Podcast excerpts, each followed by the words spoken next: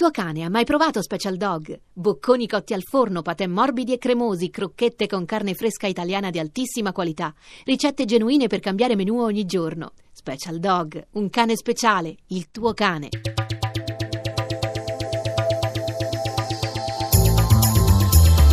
GR1 Economia.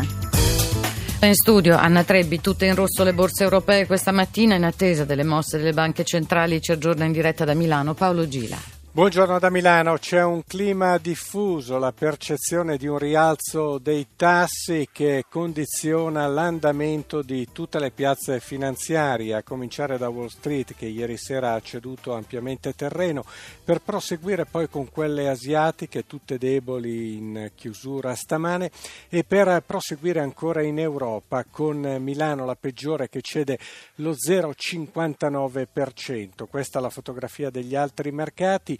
Londra meno 0,19, Francoforte meno 0,20, Parigi meno 0,40%. A cedere terreno stamane sul listino sono soprattutto i titoli del comparto bancario, ma anche gli energetici, complice il prezzo del petrolio che è tornato a calare e troviamo il VTI sotto i 45 dollari il barile precisamente a 44,85. Giù anche Mediaset del 3,5%, mentre resistono col segno positivo solo pochi titoli, è il caso di Hux ed Enel. Per quanto riguarda lo spread c'è da fare un piccolo ragionamento perché il clima di attesa di un rialzo dei tassi condiziona i rendimenti dei titoli di Stato, gli investitori si riposizionano, i nostri BTP decennali ora hanno un rendimento del 2,29%, con uno spread che è sostanzialmente stabile perché si alza anche il rendimento del Bund. Lo spread è a 171 punti base. Infine i cambi, l'euro incrocia il dollaro sulle stesse indicazioni della mattinata, poco sopra quota 1,14. Grazie Gila, noi cambiamo argomento, parliamo di tecnologia, mentre il mercato degli smartphone segna nuovi record, arriva il primo telefonino senza batteria, ce ne parla Luigi Massi. Che tempo fa?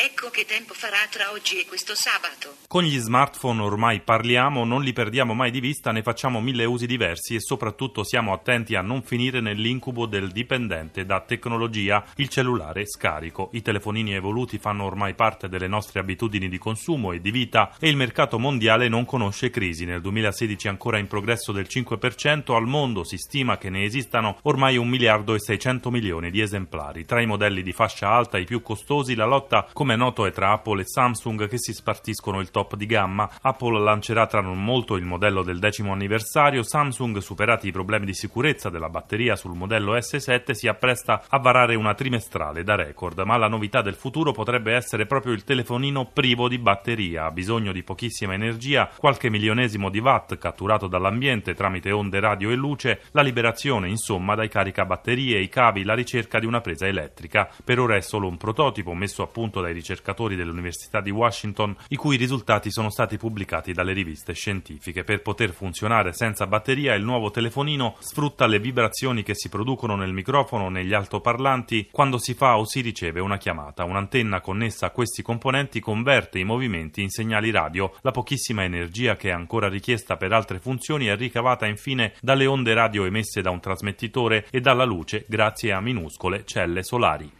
E noi parliamo di commercio, calano le vendite al dettaglio a maggio rispetto ad aprile, rileva l'Istat che però su base annua registra un aumento dell'1%, l'incremento tendenziale maggiore da oltre un anno. E a una settimana dall'avvio dei saldi estivi, vendite in ripresa del 2,8%, rende noto la Federazione Moda Italia Confcommercio che osserva segnali incoraggianti. Siamo partiti con il piede giusto. Più cauti i consumatori, decisamente pessimista il Codacons che smorza l'entusiasmo e parla di andamento fiacco e vendite a rilento. E GR1 Economia per oggi si ferma qui, in regia ehm, Tommaso Margiotta, Anna Trebbi in studio, a tutti buon proseguimento d'ascolto.